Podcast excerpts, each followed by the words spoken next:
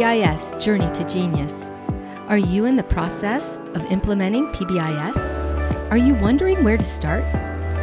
You are in the right place. We are here to support you. Stay tuned.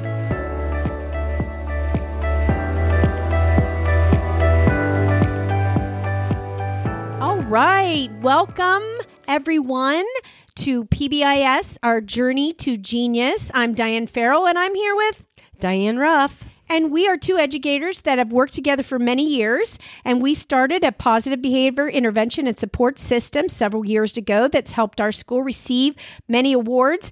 And we are doing a podcast every week to share our trials and successes so that you might use these to help you in your positive behavior intervention journey.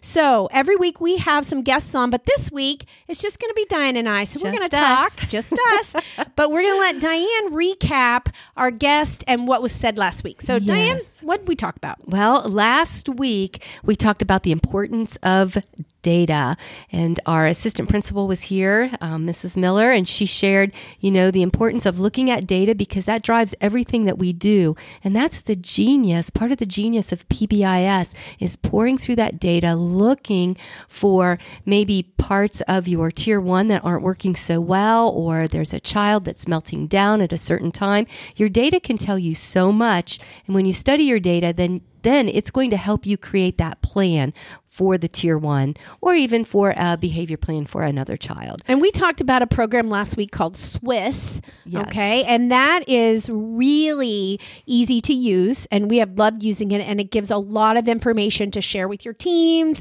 with your staff. And it's very easy to do that. So if you do get on PBIS, um, SWIS, S W I S.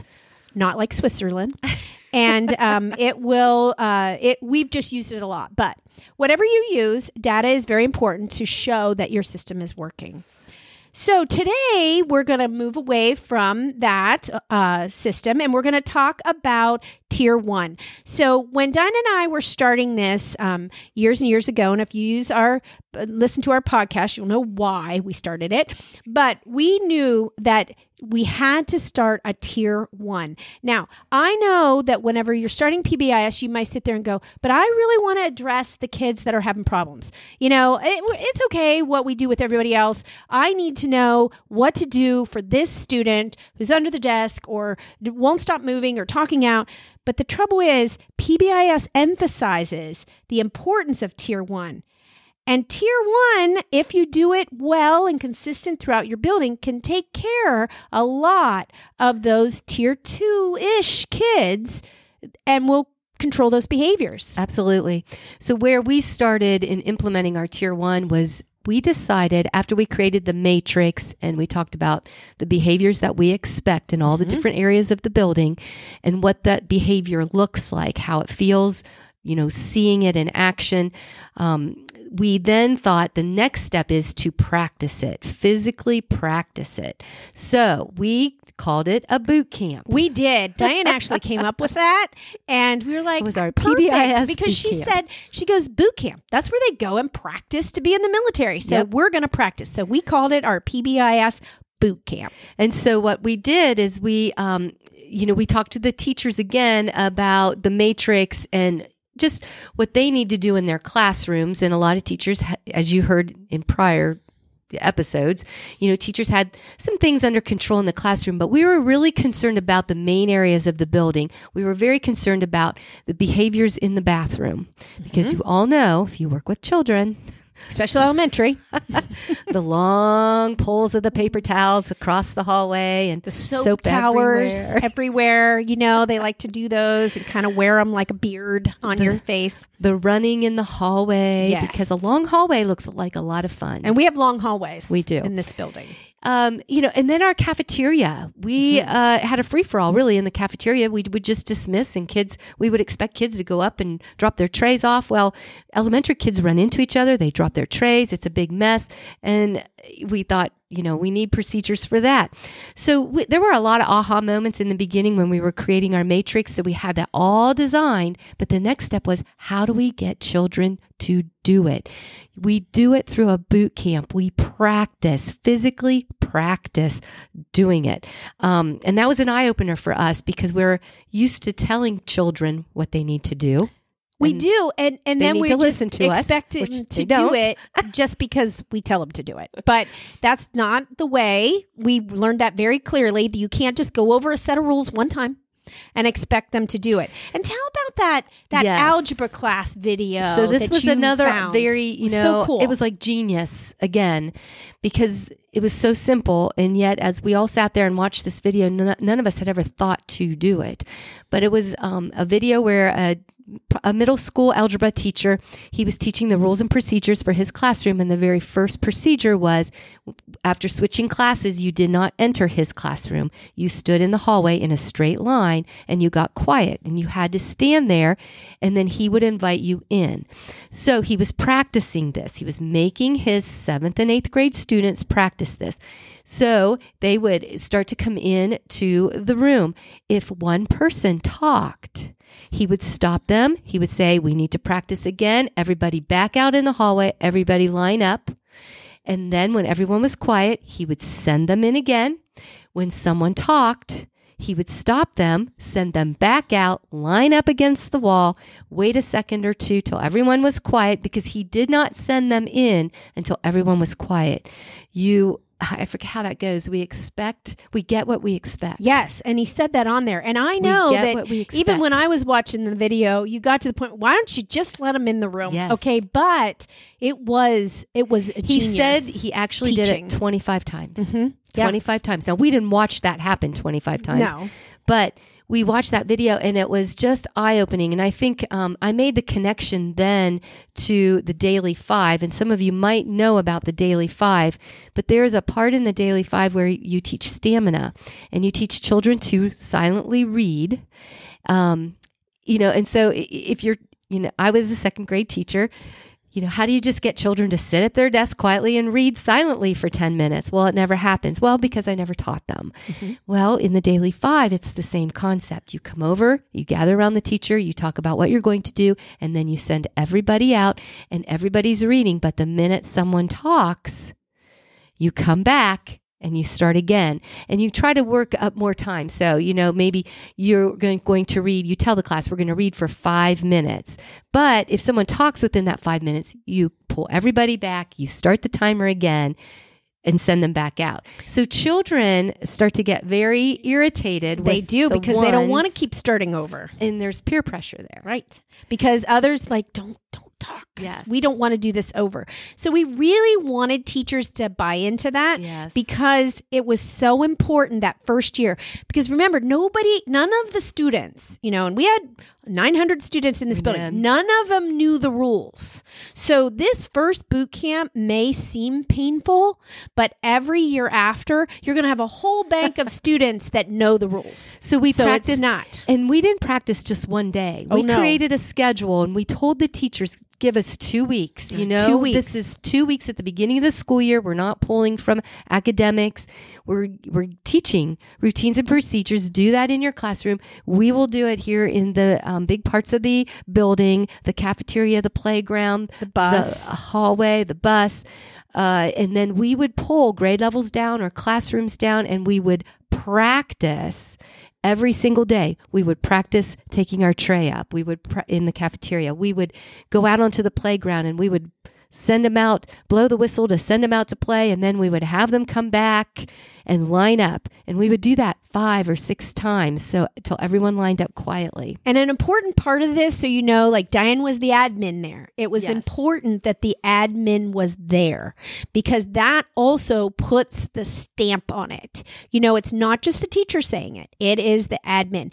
And I, the other thing that we did that I thought was so important is if you have recess aides or you have cafeteria aides, she paid them to come in if that was early and be a part of that. Because if they're in charge of the playground or they're in charge of the cafeteria, they have to be there for those practices. And it's good for the cafeteria workers to see it Mm-hmm. because that's where your enforcement's going to happen. But they have to have that buy in and they have to see it. You can't just tell them about it. Like they have to see it, does. happening and be a part and, you of know, it. And I think the teachers realized when we kept calling, you know, we created a two week schedule. So every day the teachers knew at a certain time they were going to bring their class down to practice either cafeteria procedures or um, playground procedures. Procedures, but then they also real they were responsible to teach the bathroom procedures. yes, they the did do the bathroom on their own. But I think they, you know, instead when we just tell people things, it doesn't always work. You've got because their interpretation, it. your interpretation are two different things. But if you model it, I'm a vision learner. Yeah, you know, I need to see. are. A lot of people just can't hear because you hear it in different ways. So I think the teachers then got it kind of like, oh, That's you what know what? talking I need to practice, literally practice bathroom procedures every single day for two weeks. And you'll recall that if you've listened to earlier episodes, that Mrs. Hunt talked about, you know, practicing the three pulls of the paper towel and one squirt of scope.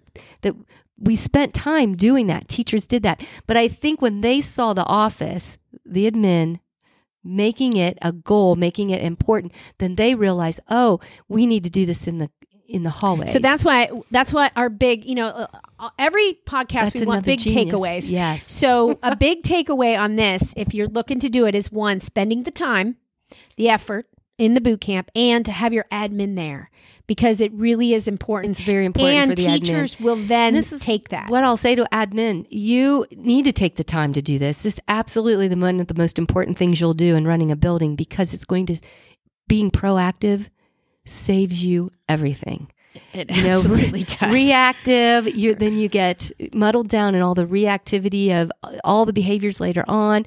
Um, and once you practice, once we practice, then it's easy to practice again. That's part of that's part of the teaching. So when a child um, doesn't follow the rules, doesn't follow the procedures, uh, then that's a time to pull them aside. Maybe they do a little timeout. We talk about what went wrong, and then they practice. I know this was the greatest part of um, being able to use PBIS to teach those behaviors. Because if we did the playground rules or we did the the hallway rules and we had gone through all of that, everybody was very aware of that. But that children are children. They may not do that. They may come in, they may start running down the halls, or they may be, you know, making too many paper towel things all the way down, or not following the rules on the playground. Well, now we're not just in trouble. We need to practice because you practice. apparently don't know the rules. So we take that little group aside and you know in a different time of the day and we take them out and we practice the rules now no student wants to do that so and they don't want to do it four or five times. No, they do might not. practice lining up once, but then you say, okay, go run out onto the playground again. And when we blow the whistle, come back. And then they do. And then we say, let's do it again. Let's do it again. Or, you know, we walk up and down the steps three or four or five times, walking, not jumping up and down the steps. to show how we do To it. show how we so do you it. really have to do all the common areas. So coming in in the morning, how do you want them to do that? Um, if you want them to walk up a certain side of the sidewalk, I mean, all of those things you need to have in your mind already. Rules Mm-hmm. and procedures so that you can practice. Now, we also, because we want parents, because sometimes, sometimes parents will say, why did my student get in trouble for four pulls on the paper towel? Or, you know, it's a bunch of soap. At least they're clean. Okay. So, what we did was we also made videos. So, we took classes that signed up for it and we had the classes make videos of those expectations, doing it correctly, put it on our website so that if a parent was like, I'm not quite sure, or new students, it's fabulous for Yeah, new students. And then they can For click right on that link expectations for the hallway, expectations for arrival and dismissal. And then it's very clearly done, and not a long video, a No. minute minute and a half. Um, but it shows the classroom doing it, and that way, that would be another big takeaway from us. Is not only the the boot camp, but putting the videos in place. And then, you know, this really just helps the community at large. Our families know everything that we expect, but then it also helps any new staff coming into the building. absolutely, That It's they training. Can, they can watch these videos. We have lesson plans that go along with them. Those are also on our website. Um, and then, you know, our teachers review these. Mm-hmm. Uh, so maybe the classroom has practiced quite a bit, but we're struggling a little bit in November. You know, the December. teacher might bring up the video as a reminder because the kids have practiced quite a bit. And so that's a good way to use it. And then if it still doesn't work, then we go out and physically practice. So And the videos are really nice. really like we talked about that two full weeks a lot of our teachers thought that was overkill too but then the next year you Well, don't have to the practice genius as much of yes. this again because you don't change things. right We have had the same matrix in place for nine or 10 years, the same big three rules be safe, responsible, and respectful. So now we spend one day. It, well, and actually, one day going over everything and practicing with Right, all the grade yes. levels. But then after that, we practice a lot with kindergarten and, you know, a couple of days with first grade because first grade had it before as kindergarten. But what we find is we're not spending two weeks at all because nothing's changed. We're doing taking our trays up the same way we did nine years ago. We still expect walking in the hallway. We still expect um, three pulls of the paper towels. Absolutely. Those rules don't change. And we expect teachers, if they're going down the hallway and kids are starting to talk, that they stop, maybe even go back to their room, start over. Start but over. make sure that that is the that's the procedure that we expect. So having those expectations, doing those practicing, that is a huge part of tier 1. The second part of tier 1 that's super important from the office. Remember this is all about this is all about the office helping the teachers get these expectations in place. Um, is office managed and staff managed behaviors. Yes. So I'm going to let Diane talk again. She's the admin here. Talk about how we came up with that and what that was all about. Well, you know, the staff managed and office managed, um, we have that defined. We we were calling them the majors and minors and define the behaviors. Um, as things progress, they change the terminology. But you know, in your building, you need to define all of the behaviors, the misbehaviors, and what you're going to do. And last that. week, Mrs. Miller said that that was defined at the middle school. So if you're a middle school and a high school, you may have that already, but at an elementary, it was a little bit more muddy.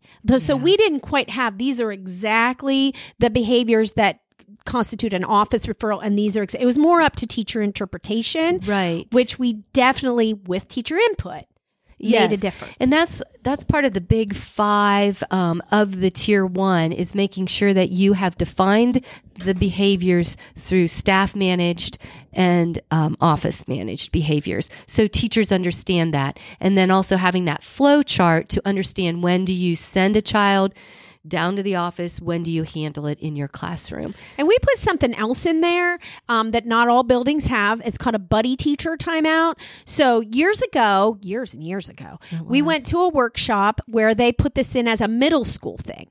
And um, uh, Diane and I both thought, now how can we? We do a lot of that. Like, how can we make this work for elementary? So um, I am going to include the actual. Um, uh, website that shows you the research behind that. But what a buddy teacher in tiny words is that you have a teacher in your grade level that you do not switch classes with. So it's not something that that student sees all the time, but is close. That is your buddy teacher timeout. So if that student is has a repetitive behavior, but it's not a an office managed behavior you send them to a buddy teacher timeout. And what that does is that that teacher's ready. They go over there. They spend some time in that uh, that alternate classroom.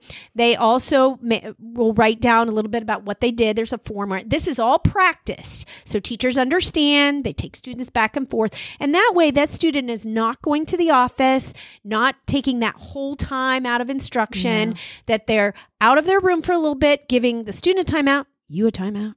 And then they're back in their class. And they may be listening to instruction, but that's also their grade level. And they probably need that instruction anyway.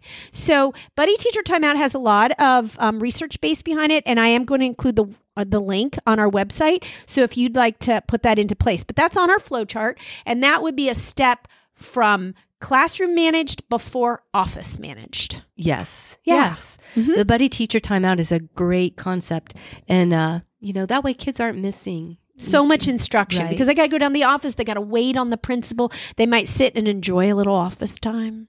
Yeah, unfortunately, they do. They like they, they, like like, to the distraction. They like to watch what's going on. Bug the secretaries, you know the things, you know. And, so this is a We way don't want do them that. down here. right? No, not, not any more than they have to be. Um, so uh, I guess what our last thing we want to talk about a little bit is whenever we have guests, we give a why and we give an aha. Well, we're the guests today. Okay. So Diane are, are our own guests. But we did this on purpose because this was something we were taking from the teacher input, but we were the ones kind of putting it in place Yeah. with with Mr. Scott. So he was a big part of that, um, but also our principal.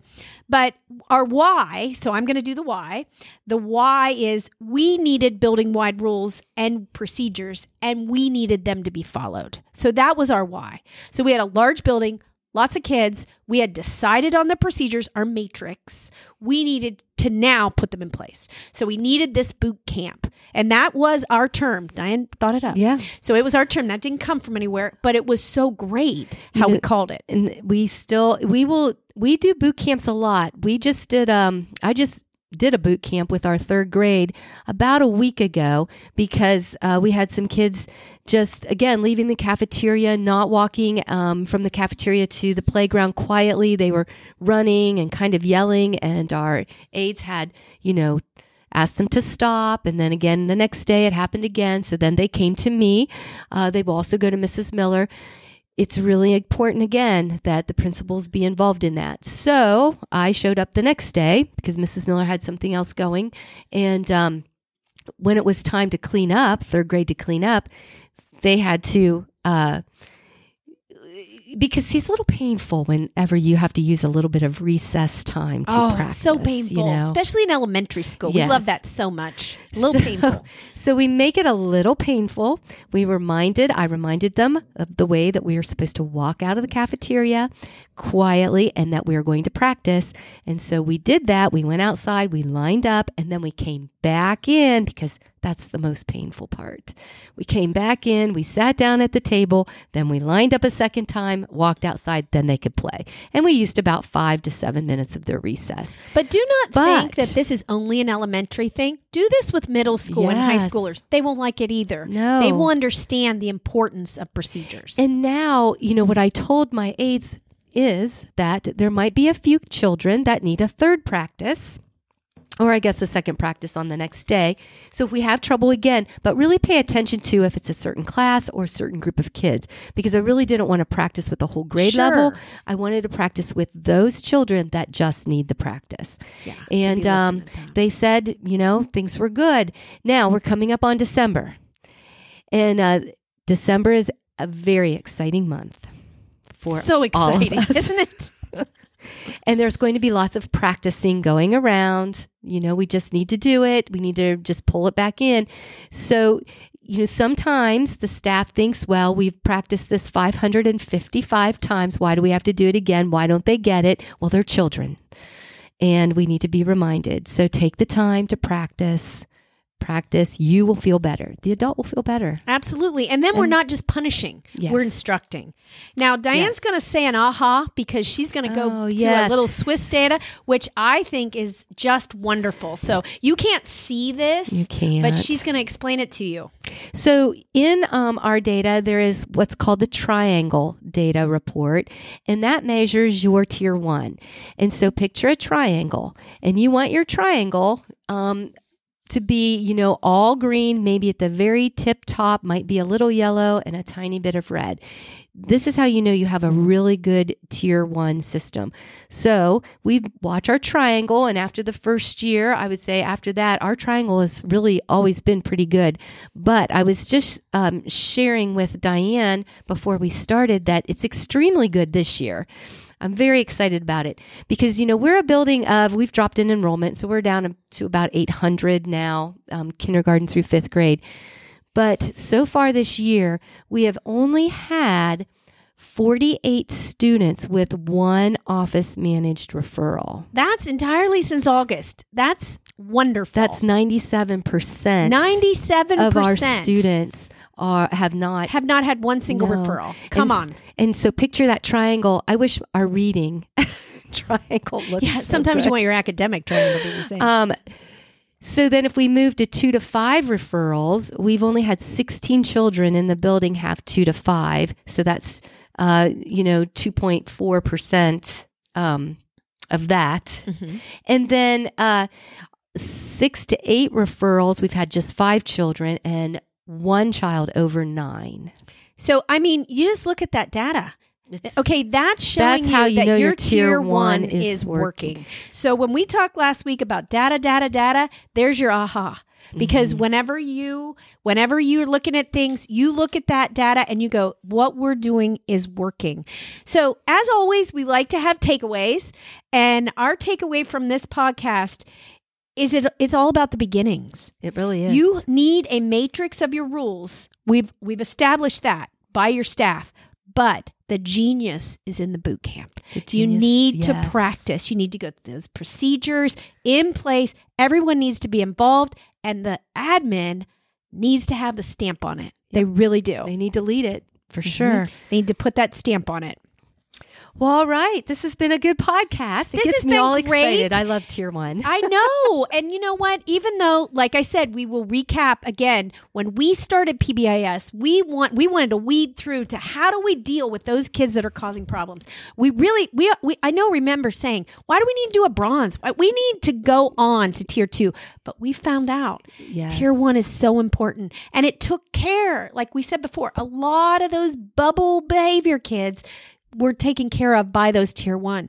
So a strong tier one, a strong practicing is so important. And you know, um, another part of the tier one is the um, acknowledgement system, And Which we're gonna talk about next week. We are going to talk about next week, and then that really helps motivate those um, those kids on the edge. right. Because now they know what to do. You've practiced it and practiced it. Now we're going to do the acknowledge system. So next week, we're going to have some teachers in here to talk about that and how it works in the little grades. And then we're going to move on to the upper grades. So that's all we have for this week's That is- episode. My name is Diane Farrell. And I'm Diane Ruff.